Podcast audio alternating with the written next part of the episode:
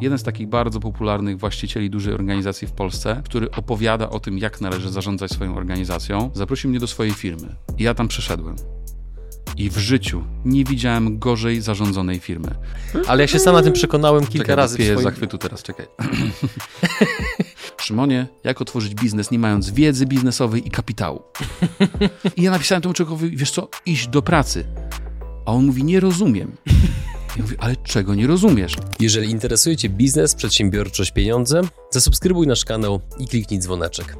Partnerami przygód przedsiębiorców są Milky Ice. Budujemy sieć punktów z lodami w Dubaju i Abu Dhabi, a wkrótce w innych krajach. Odezwij się, jeśli chcesz działać z nami. Fullbacks. Kompleksowa obsługa importu z Chin oraz pomoc na każdym jego etapie. IBCCS Tax. Spółki zagraniczne, ochrona majątku, podatki międzynarodowe. YouTube dla biznesu. Wejdź na przygody.tv i zobacz, jak wiele mogłaby zyskać Twoja firma dzięki YouTube z naszą pomocą. Linki do partnerów znajdziecie w opisie filmu. Dzień dobry drodzy widzowie, Adrian Gorzycki, Przygody Przedsiębiorców. Witam Was chyba w moim najbardziej ulubionym typie odcinka, który co jakiś czas nagrywamy z Szymonem, a mianowicie Rozmawiamy o wszystkim i o niczym, więc jeżeli chcecie po prostu pobyć z nami, posłuchać naszych dyskusji na tematy dotyczące biznesu, zdrowia, śmierci, pieniędzy oraz innych tematów, które mogą przyjść po drodze do głowy, ostatnio chyba nawet o UFO rozmawialiśmy, to zostańcie z nami. Naszym gościem Szymon Nagar. Dzień dobry. Dzień dobry Adrianie, bardzo mi miło. Słuchaj, takie pierwsze pytanie a propos trochę twojej produktywności. Czy zgadzasz się z tezą, która krąży bardzo mocno w rynku rozwoju osobistego, że dobrze jest mówić otoczeniu o swoich celach? To zależy. Super odpowiedź. Następne pytanie. Dziękuję. Puh, Od czego zależy? Yy, wiesz co, bo teraz tak, deklaratywnie uważam, że nie. W praktyce sam się na tym łapię, że często to robię, więc jeżeli ktoś mi uważnie obserwuje, to zauważy, że na przykład pochwaliłem się tym, że piszę książkę, mhm. ale uwaga, Zrobiłem to w momencie, w którym wiem, że już ją napiszę. Okay. Wydałem tyle środków, zrobiłem już tyle wysiłku, że Przekroczyłeś ona Rubikon. Przekroczyłem Rubikon, ona na pewno powstanie. Uważam, że y, zbyt często obserwuję coś takiego, że na przykład ktoś mi mówi, mówi, wiesz Szymon, bo ja też tak wyskaluję filmy jak ty. Mam też takie plany, już wiem jak to zrobię. Rozumiesz, nie? To jest jakby... Talk is cheap oh my goodness, nie? W sensie takim, że jest chyba nawet na to jakieś badanie, które mówi o tym, że od momentu, kiedy podzieliłeś się swoim celem ze światem, odkrywasz już w tym dostatecznie dużo satysfakcji. I ta satysfakcja jest dokładnie taka sama, jakbyś do tego celu dobrnął. W związku z tym motywacja, żeby do niego dotrzeć, jest nieco mniejsza niż bez tego podzielenia się. Jest masa książek rozwojowych, która mówi powiedz mamie, tacie, siostrze, bliskim i tak dalej. I uważam, że to jest już lepsze, że na przykład ja tak jak ty przed chwilą w zaufaniu powiedziałeś mi o jednym celu, nad którym pracujesz, tak. a nie powiedziałeś o nim widzom, nie? Tak, to uważam, się stanie. No więc właśnie, nie? I teraz uważam, że to jest dobre, dobra praktyka, nie? Że mam taki cel, co o tym sądzisz, nie? Z pewnym dystansem do tego, co ja mówię, wysłuchałeś y, opinii mojej na temat tego pomysłu, ale nie ogłaszasz tego światu, y, że już tak robimy, będzie i tak dalej, nie? E, więc stąd odpowiedź to zależy. Ja zawsze, mhm. jak mówię to zależy, to znaczy, że gdzieś tam mam to takie, widzę te odcienie szarości, nie? Bo życie nie jest czarno-białe. Mhm. Ja jakby wiem, że nasz umysł bardzo by chciał, żeby było czarno-białe, nie? Że jakby albo coś jest dobre, albo złe, nie? Albo fajnie, albo niefajnie, nie? Albo głupi, albo mądry, nie? Albo ten Adrian jest fajny, albo jest niefajny. Akurat ja znam odpowiedź na to pytanie. e, jednak mimo wszystko rzeczywistość jest ta, wiesz. Bo mhm. rzeczywistość jest w odcieniach szarości, kropka. Ja tutaj pozwól, że też dam dwa grosze od siebie, albo trzy. Nie pozwalam. Mm, I don't care, mój program. Y, ja jestem coraz większym przeciwnikiem dzielenia się swoimi celami, bo uważam, że to, co właśnie powiedziałeś, branża rozwoju osobistego jest bardzo mocno przeżarta tym i to potem ten mechanizm, że jak mówisz komuś, zrobię to czy tamto, zbuduję firmę o takiej rentowności, albo kupię sobie takie auto, albo zrobię coś innego, ten wystrzał dopaminy, który już dostajesz, on cię bardzo często rozleniwia. Ale jest jeszcze jedna rzecz, która zauważyłem, że u mnie się trochę odpala taki automatyczny program i to jednocześnie jest taka pewnego rodzaju przestroga, żebym nie mówił o czymś teoretycznym, jedynie dopiero jak to się zacznie już praktycznie dziać, tak jak powiedziałeś, że przekroczyłem Rubikon, domino już poszło, więc to prawdopodobnie dojdzie do końca, a mianowicie złapałem się wielokrotnie na tym, że jak mówiłem, że coś się wydarzy, to nagle w mojej głowie uruchamiał się taki trochę syreni śpiew, który mówił, dobrze, to teraz musimy pokrzyżować ci plany tak, abyś potem przed tymi wszystkimi osobami, którym powiedziałeś, że zrobisz X albo Y, żebyś musiał się tłumaczyć. No bo sytuacja rynkowa, Tak. bo tutaj y, COVID był, y, bo Tak. nie dostałem finansowania, Tak. bo inwestor mnie zrobił w konia i nie podpisał jednak ze mną umowy, bo 1500, że to na pewno nie byłem ja, absolutnie, Tak. Adrian. To świat cały się umówił, żeby mi przeszkodzić. I wiesz, co jest jeszcze piękne, że w momencie, jak uświadomisz sobie, że chcesz być człowiekiem czynu, a nie słowa, że chcesz re- realnie dowozić, to kiedy przestaniesz pieprzyć na lewo i prawo o tym, co ty zamierzasz i tą skumulowaną energię, która jakby nie patrzeć, pcha cię w kierunku tego, żeby twoje stado cię akceptowało, żeby biło brawo, żeby podziwiało. Jeżeli tą energię realnie przełożysz na działanie, to potem to stado już nie będzie biło braw. Ono będzie piało z zachwytu bardzo często. Boże, używając mówisz. trochę może mocnego języka, ale ja się sam na tym przekonałem kilka Czekaj, razy piję swoim, zachwytu teraz, czekaj.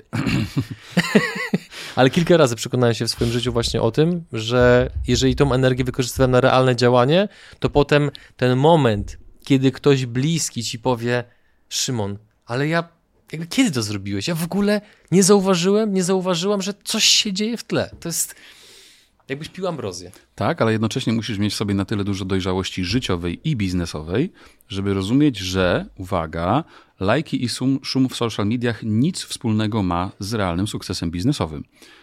Po dziś dzień w internecie są eksperci, którzy robią szum medialny albo podobny do mojego, albo znacznie większy, jednocześnie mając jedną osobę w firmie zamiast 50.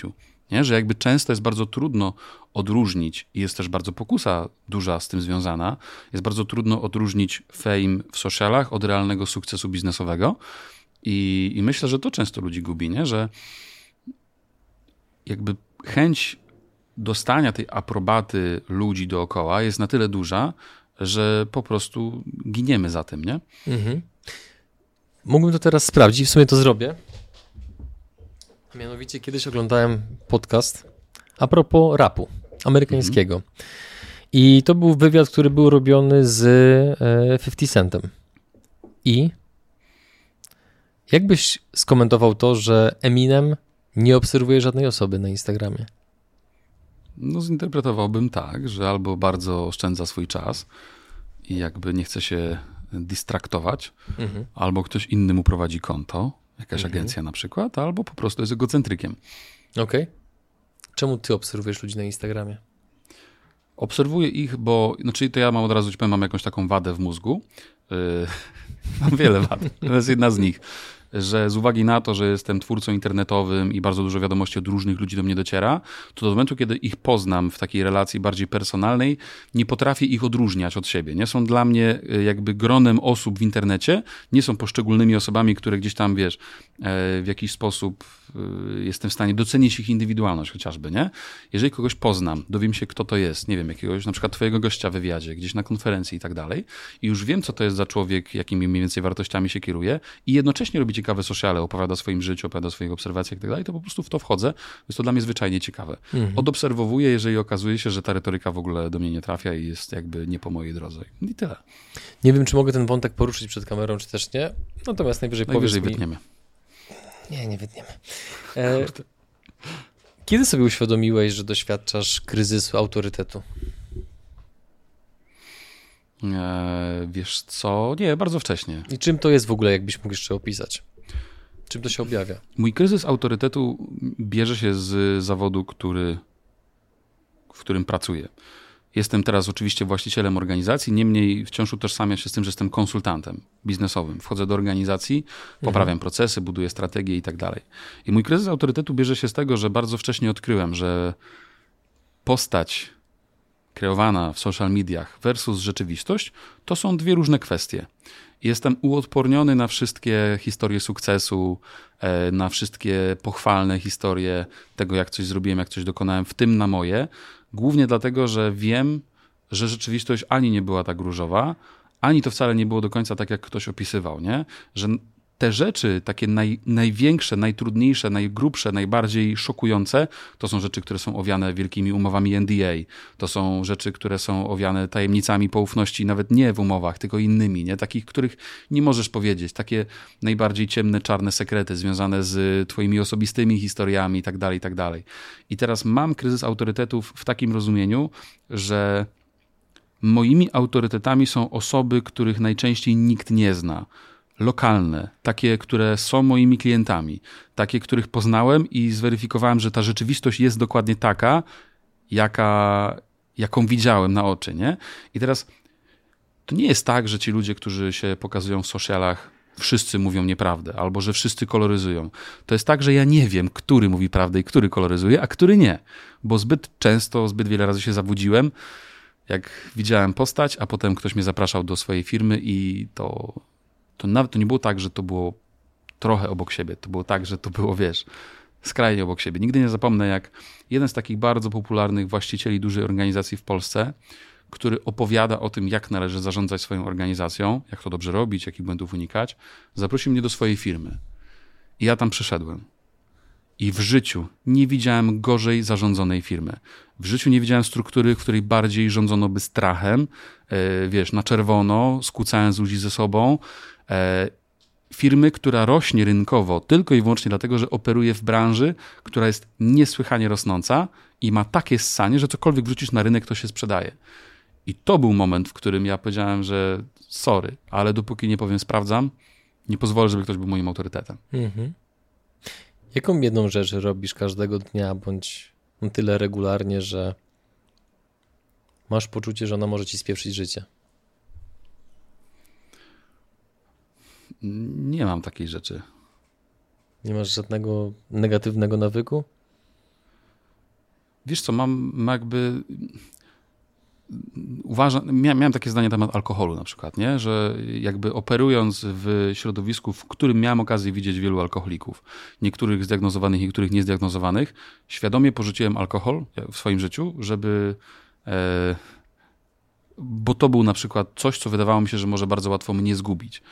I kiedyś mój tata, jakby mały, opowiadał mi o papierosach. I mój tata zawsze nie potrafił wyjść z siebie, co to jest za wielka filozofia rzucić palenie. Mówi, że on palił przez tam 5-6 lat i w momencie, kiedy zdał sobie sprawę z tego, że palenie jest szkodliwe i że to może go zabić, to z dnia na dzień przestał palić papierosy. I, mówił, i on zawsze mi tłumaczył, że on nie jest w stanie zrozumieć, jak ludzie, wiedząc, że coś im szkodzi, dalej to robią. Nie? Że to jest irracjonalne. Przecież i on zawsze mówił, co mną rządzi? Ja czy ten papieros? No pewnie, że ja, nie? Więc sobie z tym poradzę. Choćby nie wiem co, nie ma siły na ziemi, która by mnie zmusiła do palenia papierosów, jeżeli uważam, że to jest dla mnie bez sensu, nie? Ja się wychowałem z ojcem, który myśli w ten sposób. I teraz mam bardzo dużo satysfakcji odnajdowania w swoim życiu różnych tego typu elementów. Ostatnim z nich, tego typu elementów, które zauważyłem i wyeliminowałem, było y, czytanie maili w czasie jazdy na telefonie. No bo wiesz, bo automat, samochód się sam prowadzi, e, wiesz, jakby sam skręca na trasie, mam semi-automatyczny e, tempomat. Jest duża pokusa, nie? No bo ten czas coś tam leci, ale jest duża pokusa, nie? I wiesz, miałem jedną sytuację na drodze, która... Było gorąco. Było blisko. Sorry, nie? Jakby ja panuję nad tym telefonem, czy on panuje nade mną, hola, nie? No to coś musi nad czymś panować, nie? I teraz uważam, że poczucie sprawczości nad swoim życiem jest strasznie ważne, że jakby mówisz, jakby masz do siebie zaufanie, nie? że jakby ufam sobie, że jeżeli coś znajdę, to to wyeliminuję. Nie?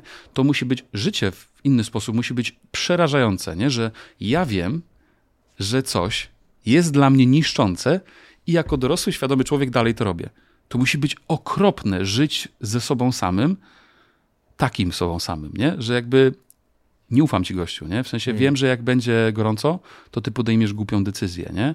Wiem, że obiecałeś sobie, że nie będziesz, y, nie wiem, pił na imprezach, ale jak była fajna, to wypiłeś, nie? Albo wiem, że obiecałeś sobie, że nie będziesz korzystał z telefonu w aucie, ale korzystasz, nie? Nie mam do ciebie zaufania. To musi być straszne, nie? I raz jakby, jakby co, to jak, wiesz, ja to przeżyłem, byłem, byłem już tam, nie? W sensie nie miałem do siebie zaufania i to jest fajny proces, można go budować, wiesz, krok po kroku, zacząć sobie ufać, to mi się udało, teraz to mi się udało. Uważam, że, że jakby ufanie sobie, że Kiedyś, kiedyś Walkiewicz o tym opowiadał, nie? do niego często nawiązuję, jakby jego retoryka jest dla mnie bardzo bliska, nie? że zaufanie do siebie nawet na takim poziomie, że że jak się przewrócę, to, to się przewrócę, to się podniosę wtedy, nie? A jak się przewrócę znowu, to się znowu podniosę. A jak się znowu przewrócę, to sobie poleżę, nie? Walkiewicz używa takich słów. I dokładnie tak patrzę na ten problem, nie? Czyli teoretycznie, jeżeli dzisiaj widziałbym coś takiego, co świadomie jest dla mnie takim czynnikiem i Wydaje mi się, że ty w życiu wniosłeś mi co najmniej jeden tego typu czynnik e, i nie o, powiem ciekawe. publicznie jaki. Okej, okay. dobra. Który zasiął we mnie ziarno, który sprawiło, że zmieniłem swój sposób działania i zmieniłem swój sposób jakby hmm. nawyków. Nie? I to jest jakby cenne, poznajesz nowych ludzi, oni ci mówią o tym, jak widzą świat, ty stwierdzasz, że hmm, w sumie ciekawe, nie? Może coś w tym jest. No, co, może coś w tym jest, nie? I potem bierzesz to na warsztat, hmm. zaczyna się nad tym zastanawiać. I że jesteś człowiekiem, który wziął to na warsztat, doszedł do wniosku, że to jest mądre i nic z tym nie zrobił, hmm do dupy, nie? Trochę. Ja ci przytoczę jeden przykład a propos obserwowania życia innych ludzi, sposobu myślenia i tego, że to można zaczerpnąć do siebie.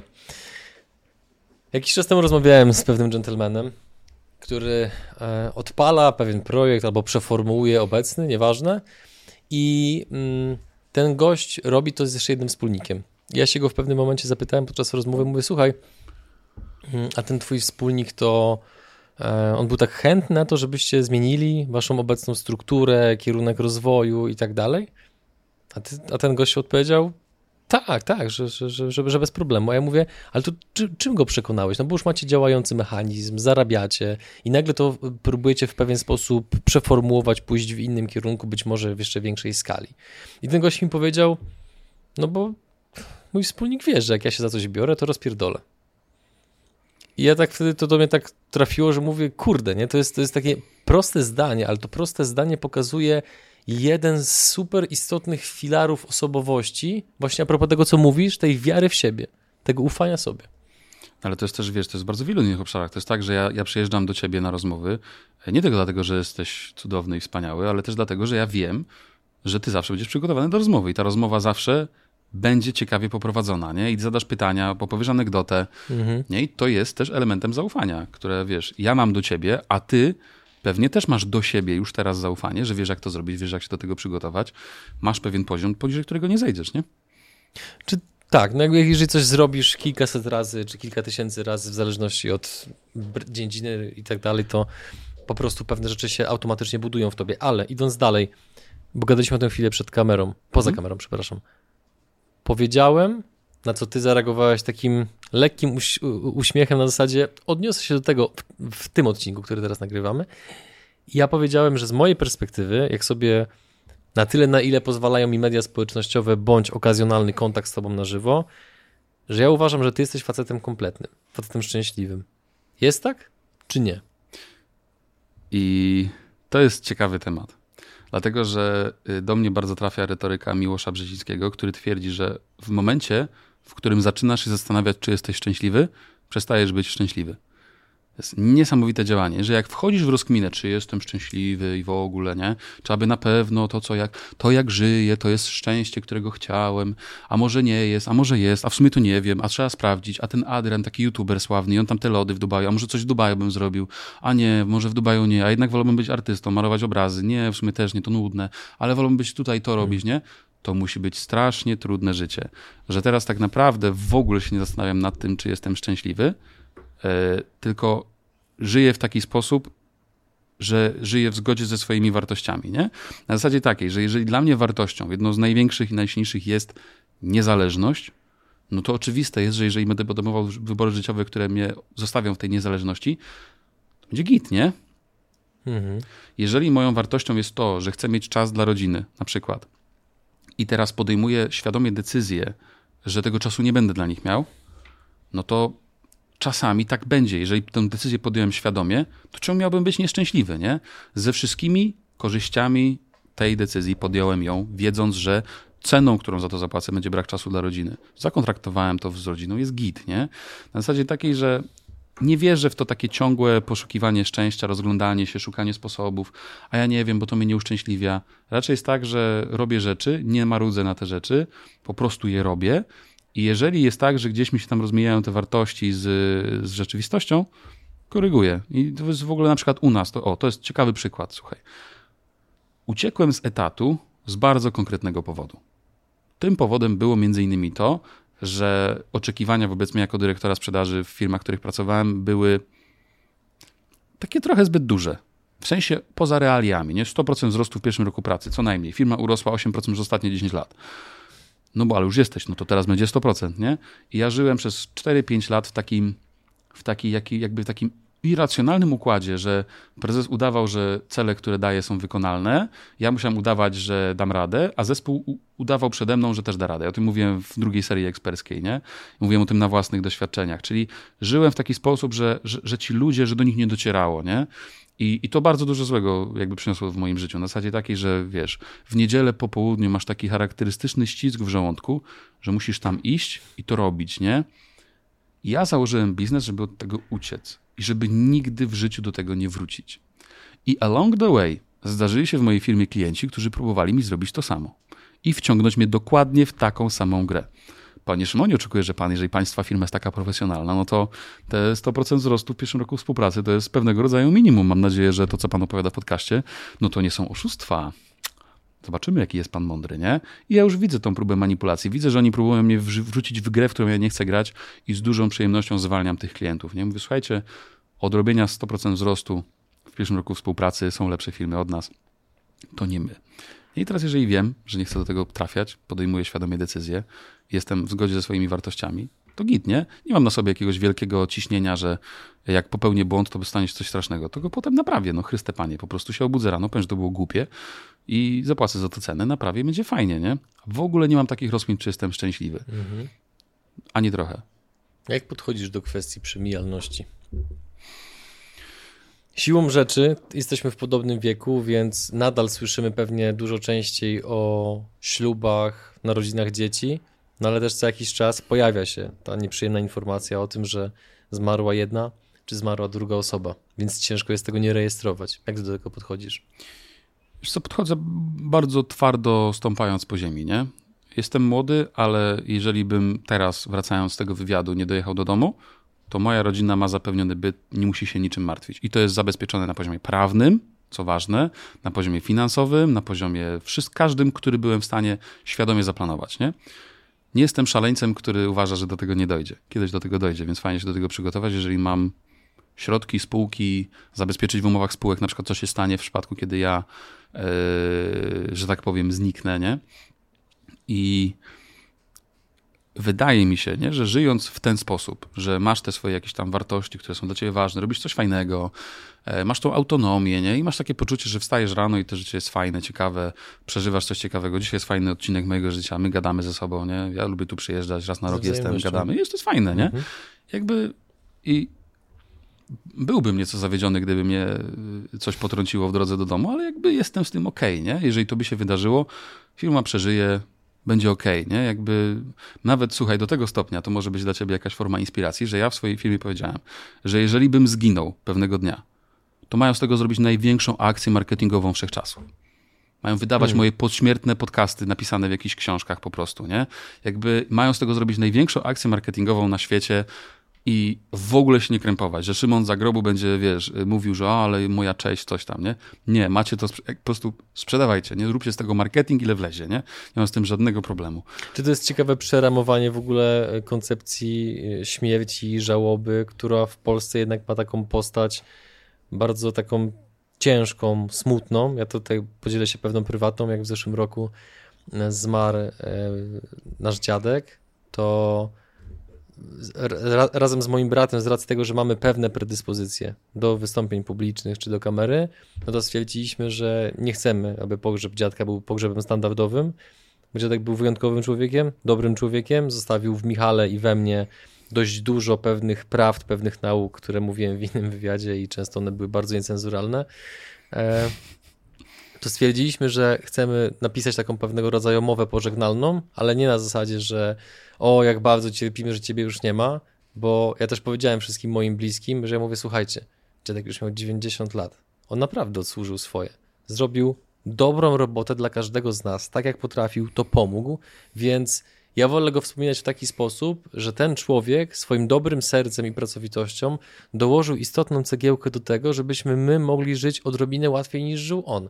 Więc radujmy się w ogóle tym, że on miał okazję być w naszym życiu, a nie teraz rozpaczajmy, że go nie ma, bo biorąc pod uwagę, w jakim stanie zdrowotnym był już na ostatniej prostej życia, to fakt, że po prostu zmarł we śnie w swoim łóżku, to z mojej perspektywy to jest tak godna i szlachetna śmierć, że po prostu i tyle. W każdym razie właśnie pożegnaliśmy go w taki sposób, że przytoczyliśmy podczas pogrzebu w Polsce różne śmieszne historie, różne jego nawyki, które miały, różne rytuały, które i to było w ogóle ciekawe obserwować taką trochę konsternację na twarzach ludzi, że początkowo oni są zdziwieni, że ale jak to, że my nie ryczymy stojąc przy trumnie, tylko opowiadamy o tym, że dziadek miał na przykład obsesję na punkcie robienia gziku twarogu z czosnkiem. Kurwa, całe życie, nie? I pomimo, że tam balił tego tyle, że to po prostu potem, wiesz, naprawdę było czuć ten zapach, to on tak bardzo wierzył w zdrowe odżywianie, że ja tam do dzisiaj pamiętam różnego rodzaju historie, że tak jak mama czy babcia kładły mnie lub Michała spać, tam wiesz, drzepały nas po głowie czy po plecach i tam po prostu tak nas usypiały,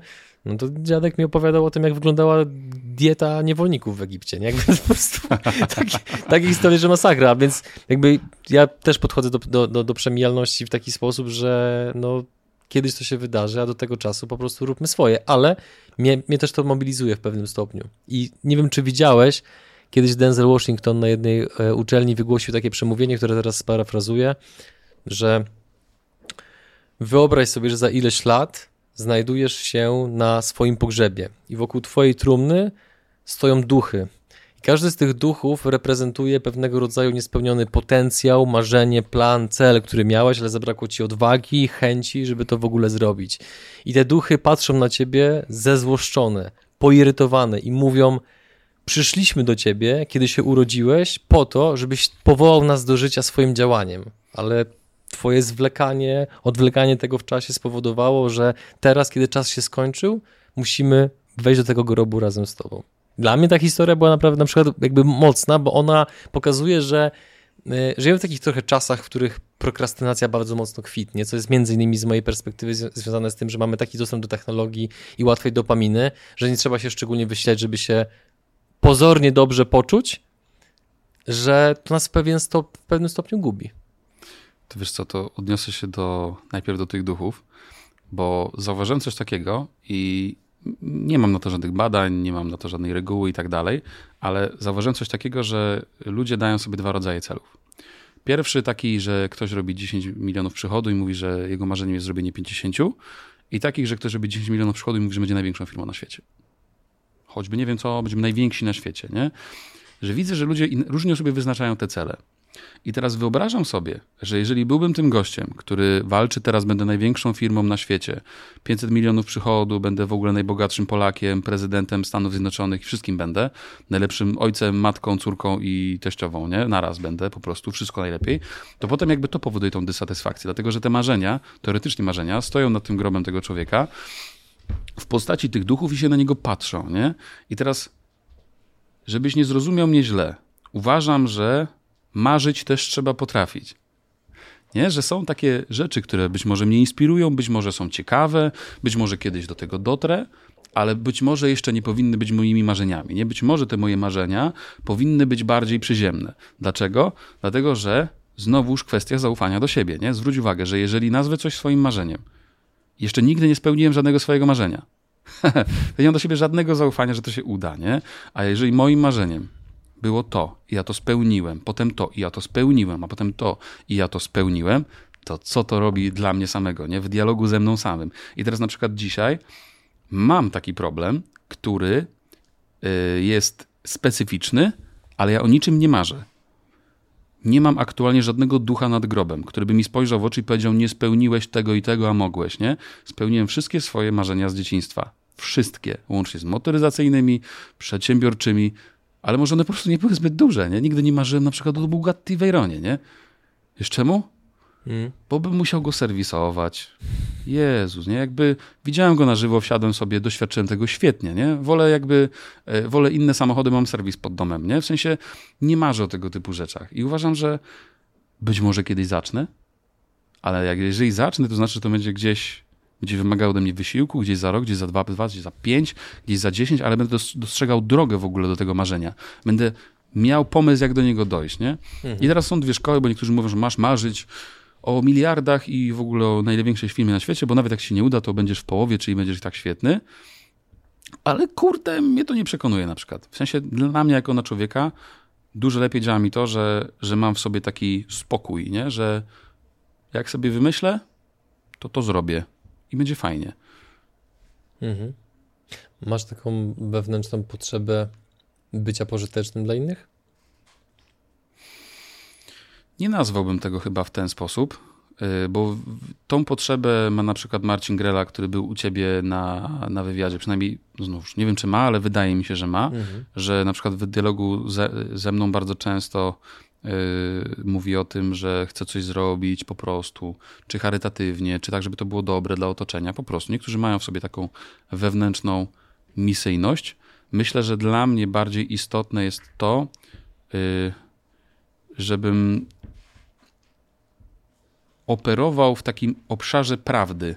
Nie wiem, czy wiesz, co mam na myśli. W sensie takim, że jeżeli robię content nie? i opowiadam o tym, jak coś zrobić, to mówię o tym tak, jak rzeczywiście widzę tę sprawę. Nie mówię o, o nich w obszarze prawdy. To jest trudne, tego się nie uda, nie możesz to kupić u nas, ale w sumie nie musisz, nie? I jakby często, jakby robię to w takim duchu gniewu na rynek, że on tej prawdy nie mówi na przykład, nie? A ja się nie boję jej powiedzieć, wchodzę, mówię prawdę i gitara. W ogóle się tego nie obawiam. Czyli pewnie pewnie jakby lubię być pożytecznym, ale nie, nie, nie wiem, czy to jest jakiś mhm. istotny dla mnie driver. Gdybyś, gdyby osoba słuchając tego podcastu miała takie poczucie, hmm, Szymon ciekawie powiedział o tym zabezpieczeniu rodziny na wypadek mhm. odejścia.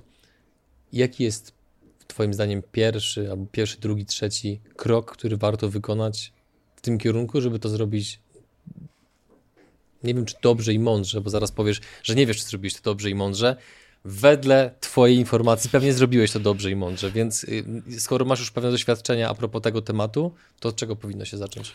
Wiesz co, byłem, byłem po prostu prawnik mi to ogarnął, nie? To jest kropka, mhm. koniec filozofii. Natomiast rzeczywiście była filozofia w odnalezieniu tego prawnika, e, polegająca na tym, że u dwóch pierwszych, jak rozmawiałem, to totalnie nie zbudzili mojego zaufania, nie? Na zasadzie takiej, że to jest taka scena, ona, ona jest też u mnie przed oczami jako dowód tego, jak nie należy prowadzić biznesu i sprzedawać, nie? gdzie ja siedzę u prawnika, opowiadam o moim kontekście, e, jaką mam sytuację, jaka spółka, gdzie, co, jaki przychód, ile majątku, w którym miejscu i tak dalej. E, I on mi w trakcie przerywa i rzuca we mnie rozwiązaniami, nie? I to możemy takie coś zrobić. Taką spółkę założymy tam celowaną, tam coś robimy, nie? Gość jeszcze mówić nie skończyłem nawet, nie? A ty mi rzucasz we mnie rozwiązaniami, jeszcze nie znasz całego kontekstu. Mówi, dobra, to, to, to zrobimy to tak i tak i tak nie? A, mówię, a gdzie jest analiza człowieku, nie? I prawnik, u którego z tego skorzystałem, i jakby zapłaciłem pieniądze za to i tak dalej. Podszedł do sprawy w taki sposób, że mi raz, że mi wysłuchał, e, zadał mi masę pytań i powiedział, że on potrzebuje sobie to rozrysować, zastanowić się, jak zaplanuje, to będzie, to jak to do mnie wróci, nie? I wrócił do mnie z dwoma konceptami, jak to gdzie i z której strony ogarnąć. Mhm. Zrobiłem to, koniec fini, to nie ma, nie ma tematu, nie? Ale to jakby rzeczywiście w taki sposób trafiłem na prawnika, którego obdarzyłem zaufaniem, nie? A ci tam hochsztaplerzy, co we mnie rzucali rozwiązaniami w połowie zdania, to przybiłem z nimi pionę. Idąc dalej. E, nie jest rzadkością, że człowiek wychodzi z rodzinnego domu, obwieszczając wszemi wobec, że nie będzie taki jak rodzice. Jednak, jak się okazuje po latach, powiela ich błędy zarówno w stosunku do przyjaciół, współpracowników, jak i własnych dzieci. Jak Twoim zdaniem wyrwać się z tej pułapki i dlaczego tak wiele osób w nią wpada? I czy Ty w tej pułapce byłeś? Wyrwałeś się z niej, czy może tej pułapki w ogóle nie było? Jakie to jest ciekawe pytanie. Tak.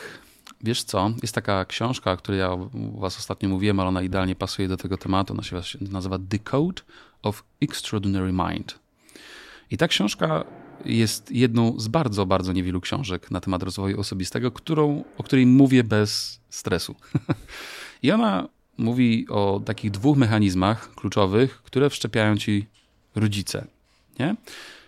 I teraz, żeby pokazać i zasymbolizować ci jeden z nich, takim mechanizmem są e, takie wdruki polegające na tym, że jak wakacje, to no właśnie co? Nie?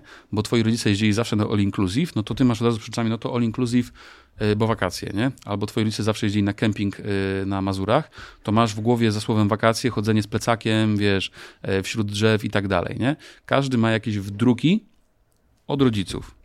Każdy ma jakieś wdruki od najbliższego otoczenia. Jednym z, przykład, jednym z przykładowych takich wdruków jest, że przedsiębiorcy to Pożyteczne istoty. no nie, no stary. Złodzieje. Tak, złodzieje ukradli, nie? Że i, i ja, ja, mam nawet w zespole taką jedną osobę, która mówi, opowiadała mi, że właśnie ona dorastała w takim przekonaniu, że zawsze jak widziała człowieka, któremu się udało, to zastanawiała się kosztem ilu osób on to zrobił, nie? Ile osób zranił i w ogóle okradł, żeby to zrobić, nie? Bo w taki sposób wyrósł.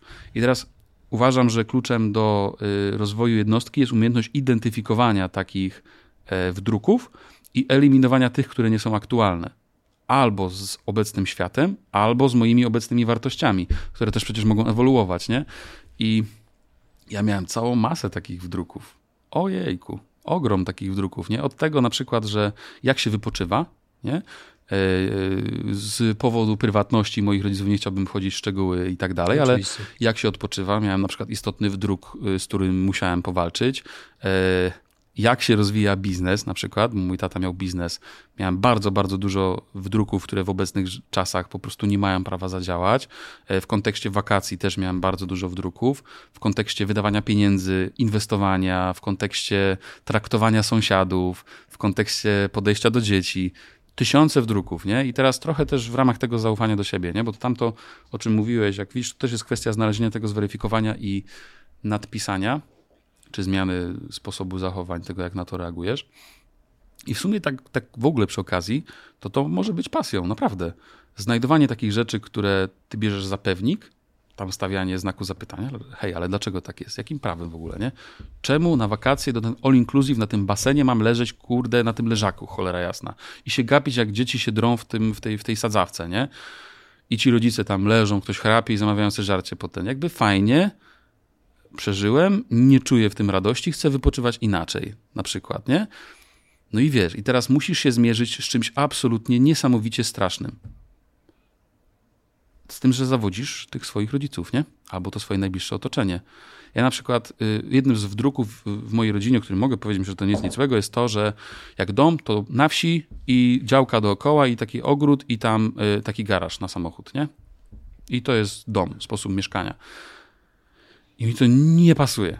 Nienawidzę dojeżdżać pół godziny do miasta. Nienawidzę stać w tych korkach do miasta. Nienawidzę stać w korkach z miasta. Nienawidziłem tego, że musiałem wracać o 22 godzinie autobusem do domu, bo później nie było, nie? Bo, na, bo wiesz, pod miasto autobus jechał ostatni, nie? Nienawidzę tego konceptu. I teraz, kiedy zmieniłem sobie ten wdruk i kupiłem zupełnie inny dom, w zupełnie innym miejscu, mam 800 metrów do rynku od mojego domu, w mieście, w którym mieszkam, Radom. Kibice. E, w mieście, w którym mieszkam, to musiałem się spotkać z tym, że niektórzy z twojego otoczenia, jeżeli zmienisz ten wdruk, nie traktują tego tak, że no hej, żyje inaczej, to jest ok, tylko oni traktują to, że Chryste, to jest atak na mnie to jest atak na mnie i na moje wartości, że on żyje inaczej, go inaczej wychowałem. Nie wiesz o co chodzi? I to jest pewnie najtrudniejsze w tej całej grze, że jeżeli jakby zmieniasz te wdruki, no to musisz się liczyć z tym, że niektórym się to nie spodoba, nie? Szczególnie twoim bliskim, którzy uważają, że należy wypoczywać inaczej, którzy uważają, że należy pracować inaczej, którzy uważają, że najlepiej, syneczku, to pójść na dobre studia i znaleźć dobrą pracę, ale pamiętaj, przychodzisz ostatni, wychodzisz pierwszy, minimalny effort, moi rodzice na szczęście tak nie robili, ale jakby mam znajomego, który się wyrwał z takiego, z takiego wdruku, że minimalny effort i jakby pamiętaj, to ty masz ciulać ich, a nie oni ciebie. Boże, to jest... To jest... ale teraz, mm. ale stary, no ale no co, no gość ma wdrukowane, nie? I całe mm. życie mu opowiadali. Od trzy, od mm. chodził po domu i słuchał czegoś takiego. I teraz wychodzi z tym wdrukiem w świat, nie? I co? No więc jakby podsumowując. Mm. Książka, e, Wishen Lakiani ją napisał, The Code of Extraordinary Mind. On tam opowiada, jak to zidentyfikować, jak sobie z tym radzić, jak to eliminować, jak to zmieniać, jak radzić sobie też z tym odrzuceniem bliskich, którzy uważają, że to nie tak powinno być. E, często to odrzucenie jest też z grona znajomych, nie? Sami znajomi na etacie, ty zakładasz biznes. I co oni mówią? Wiesz, jednemu mojemu znajomemu się nie udało, Adrian, nie? A co, co, jeśli się nie uda? Ile razy ludzie uda. ci mówili, jak robiłeś tokenizację lodów, że to może się nie udać? No, zdarzyło się parę. Na szczęście przez te kilka lat, i to jest uważam jedna z moich najmocniejszych cech, wyrobiłem sobie umiejętność, że jeżeli chcę zignorować opinię innych ludzi, to potrafię to włączyć. No ale to, to przychodzi znowu z dojrzałością, nie? Po Ale to jakimś jest czasie. trudne. To jest trudne, wiesz, dojrzewasz, jakby spotkałeś się z tym tysiąc razy, wykształciłeś sobie grubą skórę i masz, działa, nie? Tu trochę wracamy do tego, co gadaliśmy wcześniej, że jak mówisz o swoich planach, to jest duże ryzyko, że ludzie trochę mniejszej wiary, mniejszego optymizmu zasieją w tobie wątpliwości, których być może nie potrzebujesz. Bo koniec końców umówmy się, biznesowo ży- czy życiowo, każdy z nas mniej lub bardziej improwizuje po prostu. Stary, oczywiście, że tak, ale ja znam całą masę osób, którzy całe życie opowiadają tylko, co zrobią, ale jeszcze nic nie zrobili. Nie? Na zasadzie Jeszcze takiej, się z nimi że zadajesz? część to rodzina. Okej. Nie? Na zasadzie takiej, że, że wiesz, myślę o takim biznesie, nie? Mam taki pomysł mega stary, będziemy, Mm. super będzie, nie? Mijają trzy lata, mówi, no wiesz, jako tak nie miałem czasu, nie? Ale mam drugi zajebisty, słuchaj, to i to, mega to wymyśliłem. Mijają trzy lata i no, wiesz co, jakoś tak nie było kiedy, nie? I tak, wiesz, całe życie żyjesz w takiej opowieści, co to nie zrobisz, tylko jeszcze nic nie zrobiłeś. Trudne, nie? A e, jak byś skomentował pytanie, które ci teraz zadam, że jedną z największych przysług, jaki możesz oddać takiej osobie, która żyje w pewnej bańce ciągłej opowieści o przyszłości, e, byłoby, gdybyś powiedział jej, Szymon, przestań pierdolić, bo gadasz od kilku lat to samo, ja już nie mogę tego słuchać, więc albo coś zrób, albo skończmy ten temat, bo mnie nudzisz. Okej, Czy to jakby szlachetny pomysł. Nie być może zbyt brutalny? Szlachetny, nie zgadzam się z nim. Proszę. Dlaczego? Dlaczego?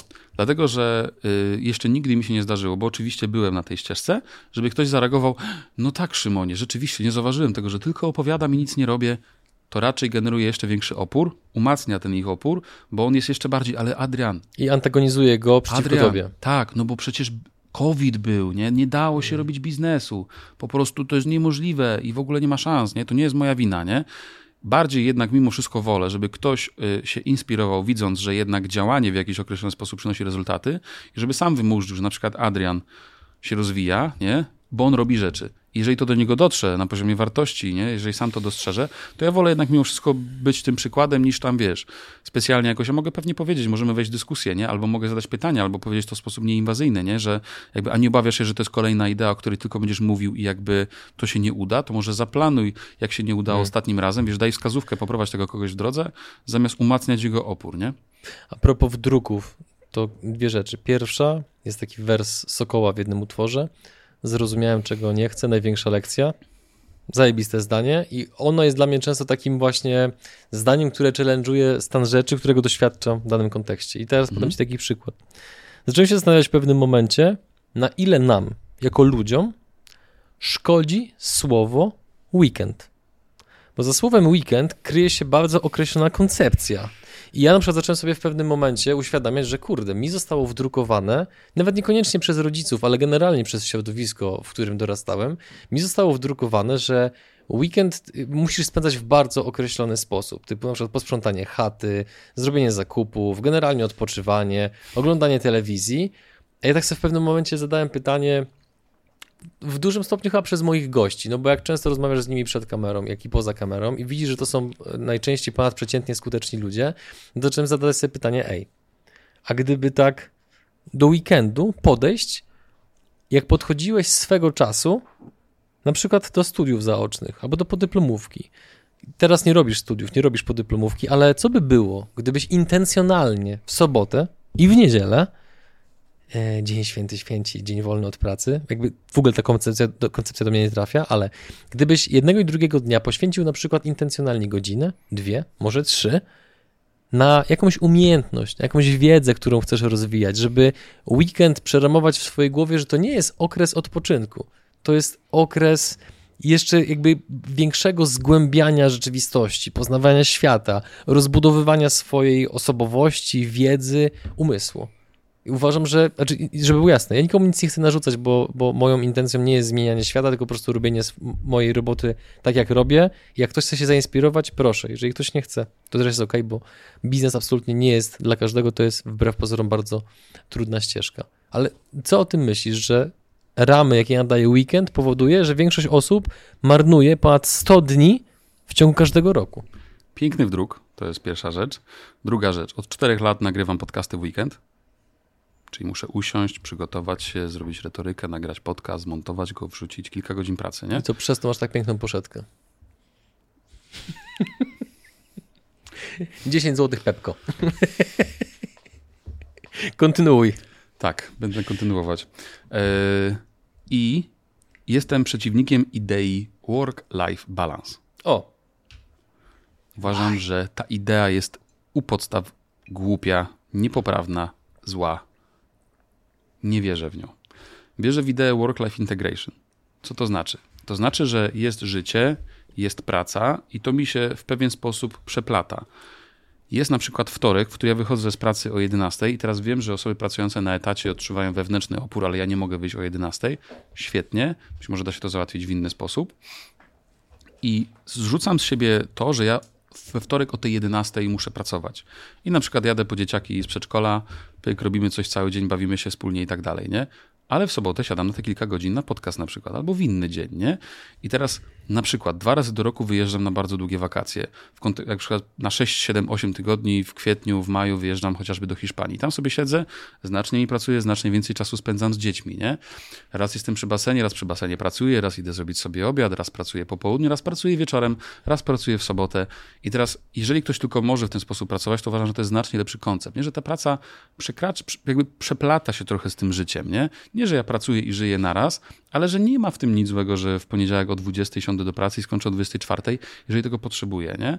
I, I jakby lepiej mi się żyje z tym, że to się niejako przeplata ze sobą, niż że o 9 muszę zacząć pracę, a o 17 muszę skończyć. I przed pracą jest życie, a po pracy jest życie. A dwa tygodnie urlopu to są po to, żeby trochę pożyć. Jeć, w ogóle jakiś mm. chory koncept, mm. nie? Mm. Czyli ja teraz robię ten urlop, żeby trochę pożyć i odpocząć, a wreszcie to nie odpoczywam, nie? Jakby wiesz, słuchając swojego organizmu na przykład, i to często się mi dzieje, yy, jeżeli jestem przemęczony, to odwołuję niektóre rzeczy, przesuwam je, robię sobie wolniejszy tydzień, nieco mniej pracuję. Jeżeli się czuję, wiesz, dobrze, jestem w świetnym stanie, pracuję nieco więcej. Jeżeli, wiesz, jest czas, w którym spędzam czas z rodziną, to go spędzam z rodziną. Jeżeli wymyślę spontanicznie, że w czwartek gdzieś jedziemy, to sobie pojedziemy, nie? I znacznie bardziej zastanawiam się, jak mądrze łączyć życie z pracą, niż że od 9 do 17 to jest praca, a przed 9 i po 17 to jest życie. Jakoś tak, kurczę, mhm. nie jestem w stanie sobie wyobrazić, że to jest zdrowe i służące dla mnie, na przykład jako przedsiębiorcy, nie? Co przestałeś robić w relacjach z innymi ludźmi, co próbowałeś przez lata, miałeś poczucie, że jest to słuszne i właściwe, a uświadomiłeś sobie, że to nic nie zmienia, a generuje tylko straty? To nasza poprzednia rozmowa, przekonywać ich do mojej racji. To jest jakby spalona energia, nie? Słuchaj, nawet, yy, nawet na takich banalnych rzeczach, yy, że nie wiem, ktoś do mnie pisze i mówi Szymonie, to już pora, zostaniesz naszym konsultantem. No i Jakby wiesz. Protekcjonalizm jest czymś, co mnie Ale to, to mi się zdarza regularnie, nie? że słuchaj, jesteśmy ogromną firmą z ogromnymi sukcesami, jesteśmy już gotowi cię wpuścić do nas. E, pytanie za ile i kiedy możesz zacząć, nie? To mi się zdarza przynajmniej kilka razy w miesiącu, że ktoś do mnie pisze w podobnej nutce, nie? Ja kiedyś zajmowałem się przekonaniem tych ludzi, tłumaczeniem, dlaczego nie mogę być tym konsultantem, nie? Na zasadzie takiej, że przepraszam, ale ja tutaj mam zespół, 50 osób, jest cztery firmy, nie? E, mam bardzo dużo zadań prywatnych, zajmuję się strategią, buduję kolejną spółkę też, nie, nie jestem w stanie czasowo. Poza tym mój czas na dzisiaj, jeżeli miałbym go spędzać u was, to musiałbym za to wziąć bardzo, bardzo dużo pieniędzy, żeby to było dla mnie rentowne, bla, bla, bla, bla. I zawsze to powodowało, że oni nie pisali, aha, okej, okay, rozumiem, tylko wchodzili ze mną w dyskusję, ale jak to, ale gdzie, ale czemu, ale nas, ale my wielcy, ale coś tam. I nawet tak błahych przykładach już nie chodzę w wyjaśnianie, tylko po prostu mówię, że przepraszam, ale ja niestety już nie konsultuję. Chętnie połączę pana z naszym zespołem, jeżeli to by było ok. Finał. Jest ok bądź nie. Kropka. Nawet nie wchodzę w tą opowieść, bo zauważam, że to zawsze budzi negatywne emocje, nie? I, e, I tak na przykład, wiesz, tym przekonywaniem, nie? Tak jakbym ciebie teraz przekonywał. Zresztą było kilka rzeczy, do których ja cię przekonywałem na ciągu naszej znajomości i zareagowałeś dokładnie książkowo. Nie, na pewno nie, wszystko będzie dobrze i tak dalej. I miałem rację. wiem, do czego pijesz, wiem, do czego... Okej, okay, dobra. Nie, ale zauważ, to był dokładnie ten mechanizm, kiedy ja ci przekonywałem, nie, i w ogóle starałem się jak mogłem, nie? Ty nie, nie, jestem Gorzycki, dam radę, nie? Dobra, ale były te rzeczy, do których nie przekonałeś. Więc... Były takie, tak, tak, tak, ale jakby ogółem odnajduję mhm. tutaj bardzo dużo straconej energii, nie? I na przykład znacznie bardziej wolę, jak teraz na przykład mamy relację zbudowaną, że jeżeli ja mam do ciebie pytanie, to do ciebie piszę, dzwonię i ty na mnie odpowiadasz, mówisz, jakie masz zdanie. I teraz zauważ, że w drugą stronę działa to podobnie. Nie? Ty tak, masz wątpliwość, pytanie, dzwonisz, ja ci mówię, co o tym sądzę. I nie walczymy ze sobą finał. Nie? I uważam, że to jest dojrzała, dojrzała mhm. komunikacja, e, niż tak jak jechałem jechałem tutaj i dzwoni do mnie, e, rozmawiam, opowiadałem ci wczoraj tą historię, dzwoni do mnie w jednym z tematów e, ktoś, kto słucha mojego podcastu mówi, no i wiesz, tak dwa lata nie rozmawialiśmy, ale słucham tych twoich tam treści, no i ci, niektóre są naprawdę fajne, no ale niektóre tak beznadziejne, że ciągle sobie myślę, że mógłbym cię wiele nauczyć. nie? I, I wiesz, mam takie, trzy lata temu bym wszedł w tłumaczenie, nie? Ale teraz to świetnie, nie? Jakbyś kiedyś widziała w którymś podcaście albo w jakimś tam, że się przesilnąłem po powierzchni, tutaj mi znać. Będzie dla mnie ciekawa informacja. Dzięki wielkie, nie? A jest kiedyś... ogromna sztuka. Ja kiedyś to bym się napierdzielał na sztachety po prostu z płotu mm. do śmierci normalnie. Aż mi krew z nosa ostatnia pójdzie. Powiem ci, że mam rację, nie? Dobrze. Mhm. tak, jak najbardziej, tak. Chcesz pytanie, na które prawdopodobnie nie odpowiesz? No, spróbujmy. Albo odpowiesz nieprawdę? Mhm. Jaka była najdziwniejsza rzecz, o którą prosiła cię kobieta?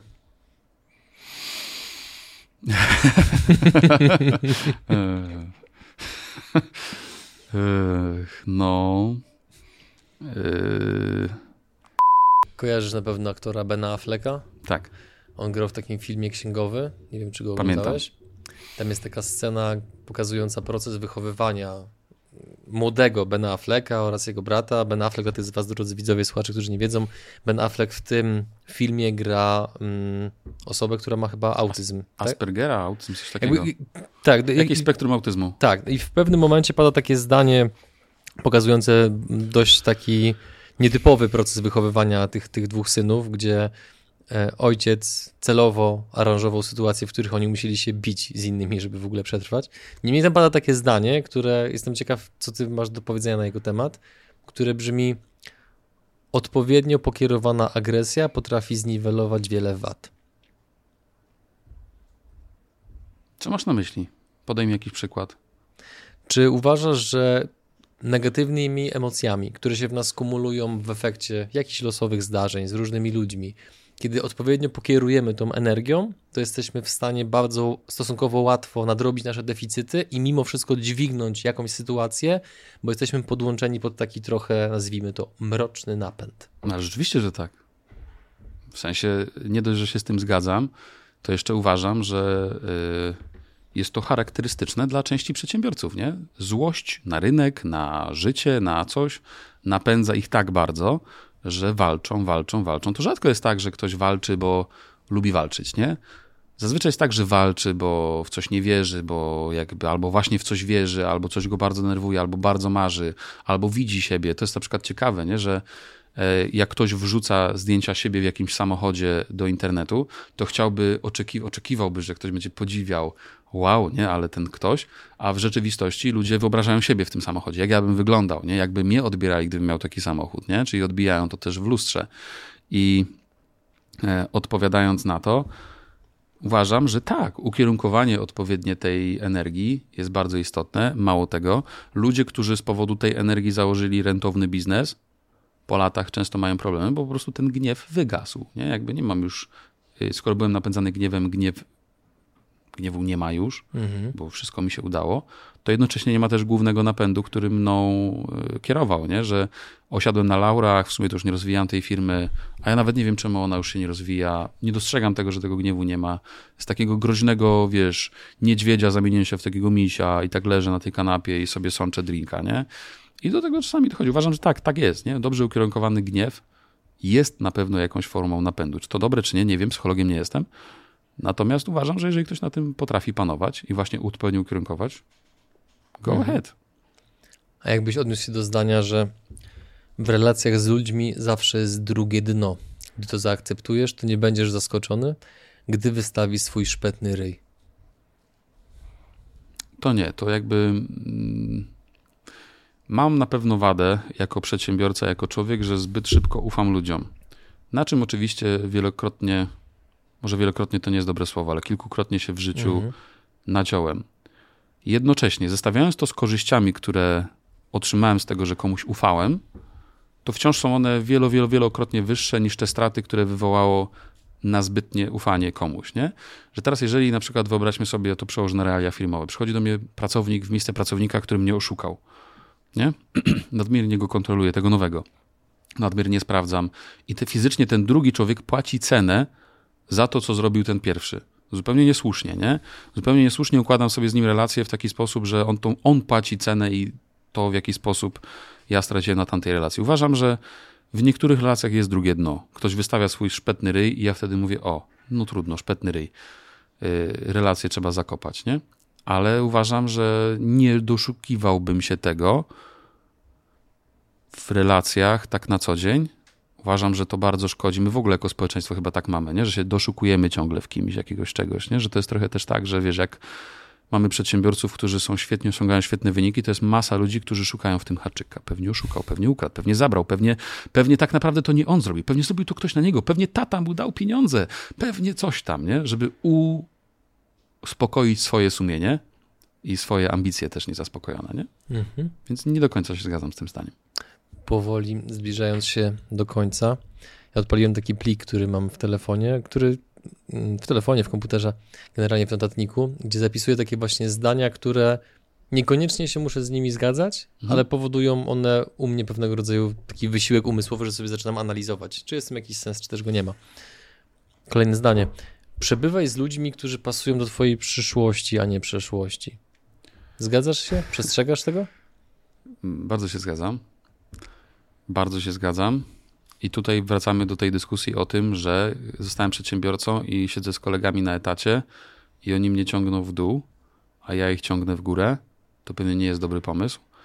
Eee, bardzo się z tym zgadzam. Jakby nawet nie wiem, czy trzeba to wyjaśniać, mm -hmm. nie? że jeżeli jestem, ja jestem wobec jakiejś wartości, coś chcę wierzyć, gdzieś się znaleźć, to jeżeli znajdę się wśród ludzi, którzy mają te same, to nie dość, że się dowiem, jak tam dotarli, jakie błędy po drodze popełnili. I na przykład ty dla mnie jesteś trochę eksperymentem społecznym, nie? O. No nie, poważnie ci mówię, nie? że jeżeli na przykład ktoś ogląda tą rozmowę w 2030 roku i ty nie jesteś multimilionerem, to musiałeś się jakoś bardzo postarać, nie? W sensie, żeby to spierdzielić, nie? Że jakby będąc sumą tylu osób, z którymi na co dzień rozmawiasz, nie? Wiesz, ludzi, którzy osiągnęli mhm. takie sukcesy, inne sukcesy, mając możliwość ważyć, gdzie twoim zdaniem popełnili błędy, co zrobiłbyś lepiej, a co ci się podoba, co ci się nie podoba, to nie żebym jakby, wiesz, stawiał na tobie jakieś ciśnienie. Zero presji. Zero presji, naprawdę, ale jeżeli nie będziesz multimilionerem za te 8 lat czy 10, to dramat, nie? To gardzisz, rozumiem. E, jeszcze dwa zdania. Chyba, że już jesteś. Pomidor.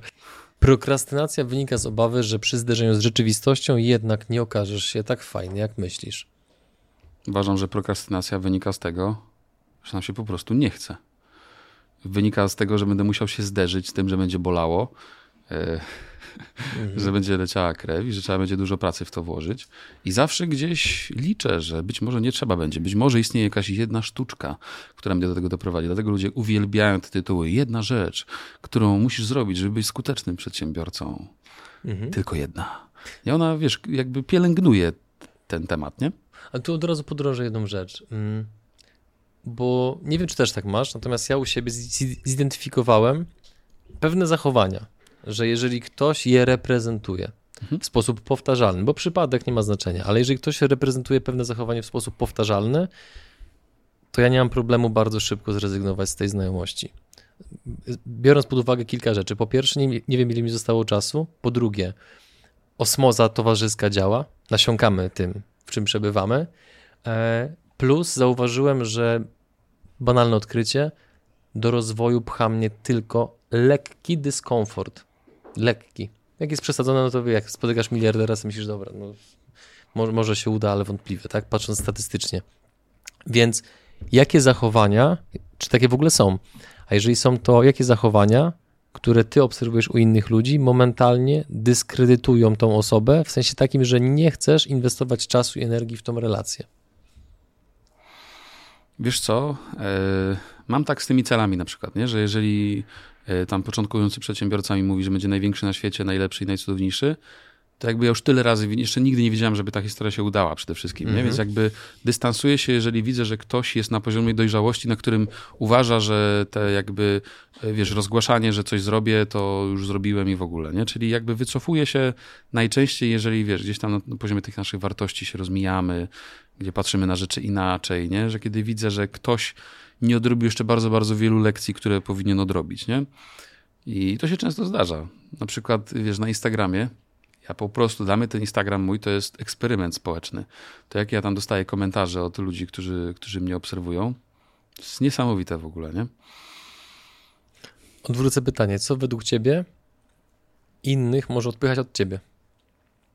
To jest akurat bardzo proste. Nie? Jakby uważam, że może odpychać e, samochody, którymi jeżdżę i które czasem rzucam na Instagram. Uważam, że to może odpychać masę osób. Uważam, że to, że komunikuję się w sposób pewny siebie, uważam, że może odpychać całą masę osób. Uważam, że to, że udał mi się biznes, może odpychać całą masę osób. Nie? Jednak mimo wszyscy ludzie woleliby słyszeć historię, że strasznie, strasznie, strasznie próbowałem, prawie się udało, ale jednak nie. I teraz wyciągam z tego lekcję. Nie?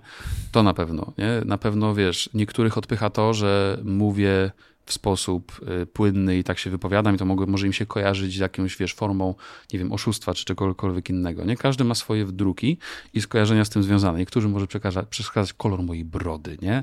Wiesz, i bo mają z tym jakieś skojarzenie. Wiesz, jest bardzo dużo rzeczy, tysiące uważam, mm. nie? Od tego na przykład, co powiedziałem o jakimś temacie, nie? Że na przykład powiedziałem, że z czymś się nie zgadzam i, i to jest spoko, nie? W sensie to jest bardzo okej, okay, bo teraz zwróć uwagę, że na przykład ja i jedna z naszych firm konkurencyjnych, właściciel tej drugiej firmy konkurencyjnej jest zupełnie inny niż ja.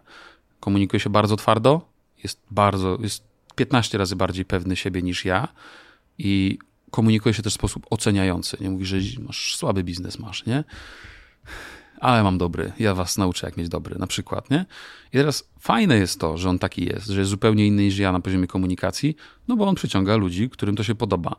A ja przyciągam ludzi, którym to się podoba, przyciągam zespoły ludzi do firmy, którym to się podoba, przez co wszyscy jakby w tej paczce jakby lubimy się, dobrze nam się gada i to jest ok, nie? A to, że obok jest druga paczka, trzecia i czwarta, to się nie dzieje, nie? Notabene pozdrawiam Dawid Paczka. Y, pozdrawiam Dawida. tak, a propos paczki. I teraz, wiesz, te paczki, to, że one tam są, świetnie, nie? Jest, uważam, tysiące rzeczy, mhm. które mogą odpychać ludzi ode mnie. I to jest dla mnie ok, nie? W ogóle nie mam, jakby nie mam ambicji być... Żeby kochajcie wszyscy. No, notabene uważam, że to jest też przepis na porażkę, nie? że jeżeli mhm. próbujesz by, jakby zrobić coś, żeby kochali cię wszyscy, no to, to, to tak jest niemożliwe, nie? więc polegniesz. Ostatnie pytanie. W, nie pamiętam w którym miejscu, ale wyczytałem, że y, wspólnik Warrena Buffetta, Charlie Munger powiedział, że jedną z jego takich technik, które uważa, że dają mu pewnego rodzaju przewagę nad rynkiem, bądź pozwalają po prostu podejmować lepsze decyzje, jest to, że codziennie w kalendarzu wpisuje godzinę czasu dla siebie. E, powinno się powiedzieć, tak, źle to powiedziałem. Tak, tak, tak. Codziennie godzina dla siebie, a nie godzina czasu. Nie okres czasu, mówcie okres. Ja w, ty, ja w, serii, ja w serii ekspreskiej też raz powiedziałem, że chyba jakiś tam e, rok czasu, czy, czy miesiąc. No i to jest błąd, to ja jest wiem. błąd. Więc Charlie Munger powiedział, że codziennie poświęca godzinę dla siebie do myślenia nad sobą i swoimi celami w różnych obszarach. I teraz pytanie do ciebie a propos tego, co mówiłeś parę minut wcześniej, że ludzie lubią usłyszeć, że jak zrobisz tą jedną rzecz, to coś się zmieni. Hmm? Wiadomo, że to jest zawsze konstelacja elementów i powodów, które pchają nas naprzód, ale gdybyś miał wskazać taką jedno narzędzie, zachowanie, rytuał, nawyk, obojętnie, coś, co pozwala ci być odrobinę bardziej skutecznym, to co to jest? Oprócz work-life integration. Dyscyplina jak mam zrobić rzeczy i sobie je zaplanowałem, to je zrobię. Kropka. Choćby nie wiem co. Nie no, wiadomo, że czasami zdarzy się coś, że nie zrobię, nie? Bo nie wiem, bo, bo złamałem sobie nogę, bo musiałem ratować dziecko, nie? Bo zadzwonić z przedszkola, trzeba je odebrać, nie? Czyli plan może przegrać z zewnętrznym czynnikiem, który ma większą siłę, ale nie, ale nie przegrywasz sam ze sobą. Ale nie ze mną, dokładnie tak. I mhm. uważam, że to jest, to jest znowu wracamy do kwestii zaufania, nie? Że ufam sobie, że dam radę. I, i, I, paradoksalnie ten czynnik dyscypliny jest taki, że jak raz napisałem o tym na LinkedInie, że jakby brakuje w firmach dyscypliny, nie? że ludzie tak. chcą owocowe wtorki, że chcą masaże i że chcą w ogóle latać wśród skowronków, kwiatków i na łące e, i w tym wszystkim brakuje dyscypliny, to tam oblano mnie trochę hejtem, nie? że dyscyplina to jest takie niefajne pojęcie, nie? że mm, a a ja w ogóle się z tym nie zgadzam. Dyscyplina to jest po prostu dyscyplina. Niektórzy ją mają, niektórzy nie. Wstaję rano, mam 18 rzeczy dzisiaj do zrobienia, bo obiecałem, że je zrobię i je robię. Nie? Czy w ogóle pada deszcz, czy mnie nóżka boli, czy deszczyk pada i czy mi smutno, czy mi nie smutno. Jeżeli ja jestem konsultantem, zauważ, nie? I ktoś mi zapłacił, że ja przyjdę do jego firmy, to go nie obchodzi, czy ja miałem zły dzień, czy mi wczoraj ktoś zmarł nawet, nie? Nikogo to nie obchodzi, nie? Jakby kupili usługę. I teraz ja w ramach mojej dyscypliny muszę ją dostarczyć. Kropka. Nie? I teraz uważam, że to jest rzecz, o której bardzo, bardzo mało się mówi. Wolimy trzy sztuczki i jeden prosty trik niż dyscyplinę, bo dyscyplina zakłada, że trzeba, to w ogóle cięż, kojarzy się z ciężką pracą to słowo, nie? Jakoś tak nieprzyjemnie. I moje ulubione pytanie z Instagrama, a propos do Instagrama, które dostałem, które po prostu powtarzam wszystkim, nie? Szymonie, jak otworzyć biznes nie mając wiedzy biznesowej i kapitału? nie? I wiesz, i, i jakby ja napisałem temu człowiekowi, wiesz co, iść do pracy. A on mówi, nie rozumiem. Ja mówię, ale czego nie rozumiesz? Jak pójście do pracy przybliży mnie do własnego biznesu? Ja mówię, wiesz co, no bo powiedziałeś, że nie masz ani wiedzy, ani kapitału, pomoże w obu. Nauczy cię i da ci kapitał, nie? A on mówi, ale czego mnie nauczy praca? Ja mówię, to już przestałem odpisywać, nie? To już sorry, mamy zbyt duży dystans komunikacyjny, żebyśmy się zrozumieli, nie? Ale to jest, to jest ten symbol, nie? że on jakby, szukamy tego, wiesz, Szymon, napisz mi, jak to zrobić, nie mając wiedzy i kapitału. Ja nie wiem, czekuję, że napiszę, nie wiem, pomóc się do gwiazdy polarnej i natrzyj się miodem, nie? To się uda. No, no po prostu. Więc nie jest to sexy, ale uważam, że dyscyplina jest, i to jest też wartość, którą szerzę w naszym teamie. Obiecaliśmy, to zrobiliśmy i dowieźliśmy klientowi. Tu postawiłbym kropkę. Ja I również. Po prostu podziękował Ci za rozmowę, bo wydaje mi się, że na swój sposób mogła być pod pewnymi względami dla niektórych osób interesująca. Znaczy, ja się bawiłem dobrze, więc ja jestem zadowolony. Mam nadzieję, że y, niektóre pytania chociaż przypadły Ci do gustu. I tyle. Dzięki wielkie. I dzięki też Wam za obejrzenie tego materiału. Myślę, że to jest też moment, żeby zaprosić Was na serię ekspercką. Tak jest. E, Po tym odcinku ukaże się trzyodcinkowa seria ekspercka na temat marketingu B2B, więc dla tych z Was, którzy myślą o zbudowaniu dobrym marketingu w swojej firmie, e, wydaje mi się, że ta seria może być pomocna, więc jeżeli gdzieś tam wypatrzycie mnie na miniaturach, to koniecznie zostańcie i obejrzyjcie, a potem dajcie znać, jak było. Drodzy widzowie, słuchacze, dziękujemy Wam za Wasz czas i dziękujemy za to, co robicie. Po prostu prowadząc swój biznes i próbując zmienić rzeczywistość na odrobinę lepszą. Trzymajcie się. Cześć. Cześć.